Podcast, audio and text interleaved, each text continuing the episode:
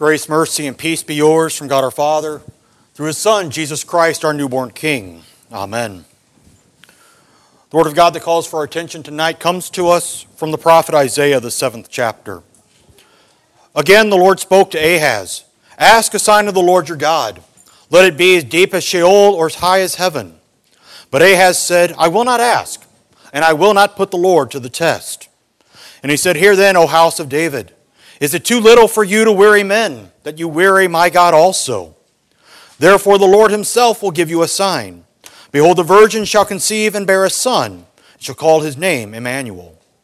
This is the word of the Lord. Thanks be to God. This evening, the children of OSLC will present a message asking a simple question, but it is a very difficult test at times. What child is this? This is one of the most important questions anyone can ask. You look into the manger scene and you see the baby in the middle. What child is this?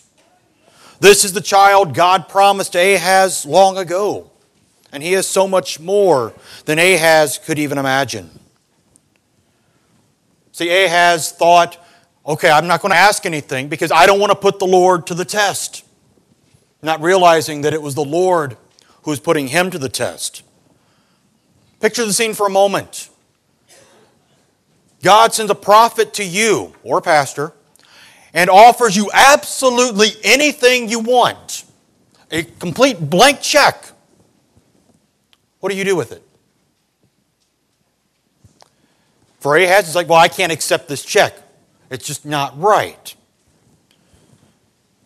But his piety is simply false. And his desire is definitely not to esteem the Lord, but to definitely prolong the problems that he has with the Lord. And so, with his impious statement, Ahaz failed the test the Lord had given him. But God uses this question again and again throughout history to put everyone to the test. Mary and Joseph, right away. The virgin shall conceive and bear a son, Isaiah tells us.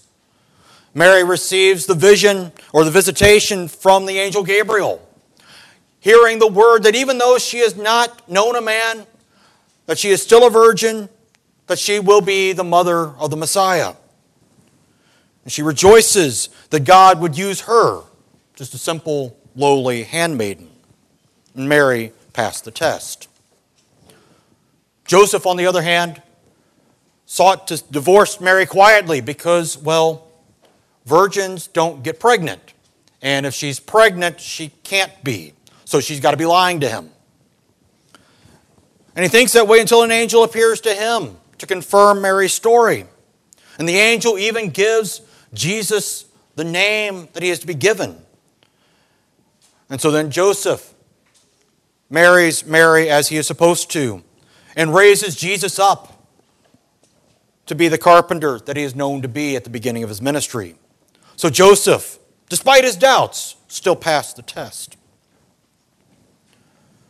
Not far outside the manger, in a field outside of Bethlehem, there are shepherds just quietly going about the business of tending their flocks. And the angels appear to them and say, For unto you is born this day in the city of David a Savior who is Christ the Lord. Quite a statement, quite a vision to receive. And what is their response? Let us go over to Bethlehem and see this thing that has happened, which the Lord has made known to us. So the shepherds passed the test. A couple of years later, Magi from the east show up in Jerusalem. Where is he who has been born the King of the Jews? For we have seen a star when it rose and have come to worship him. Even these foreigners, just seeing a star that was slightly different than every other star that they had studied, came knowing that there was something important going on. Otherwise, they wouldn't have followed it from their land. And after leaving Herod's palace, getting the information about going to Bethlehem, they saw the star once again, guiding them until it rested over the house where Jesus was. And then they were warned in a dream not to return to Herod. So they went back to the east a different way. And the Magi passed the test. And on through the centuries, from that first Christmas on, the test still comes around every year. What child is this?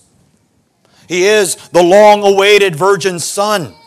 He is Christ the Lord.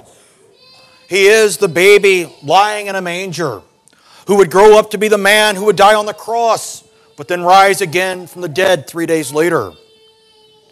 And if you believe this, like with all the Christians who have gone before us and all those we pray for after us, you also will pass the test because you know what child is this.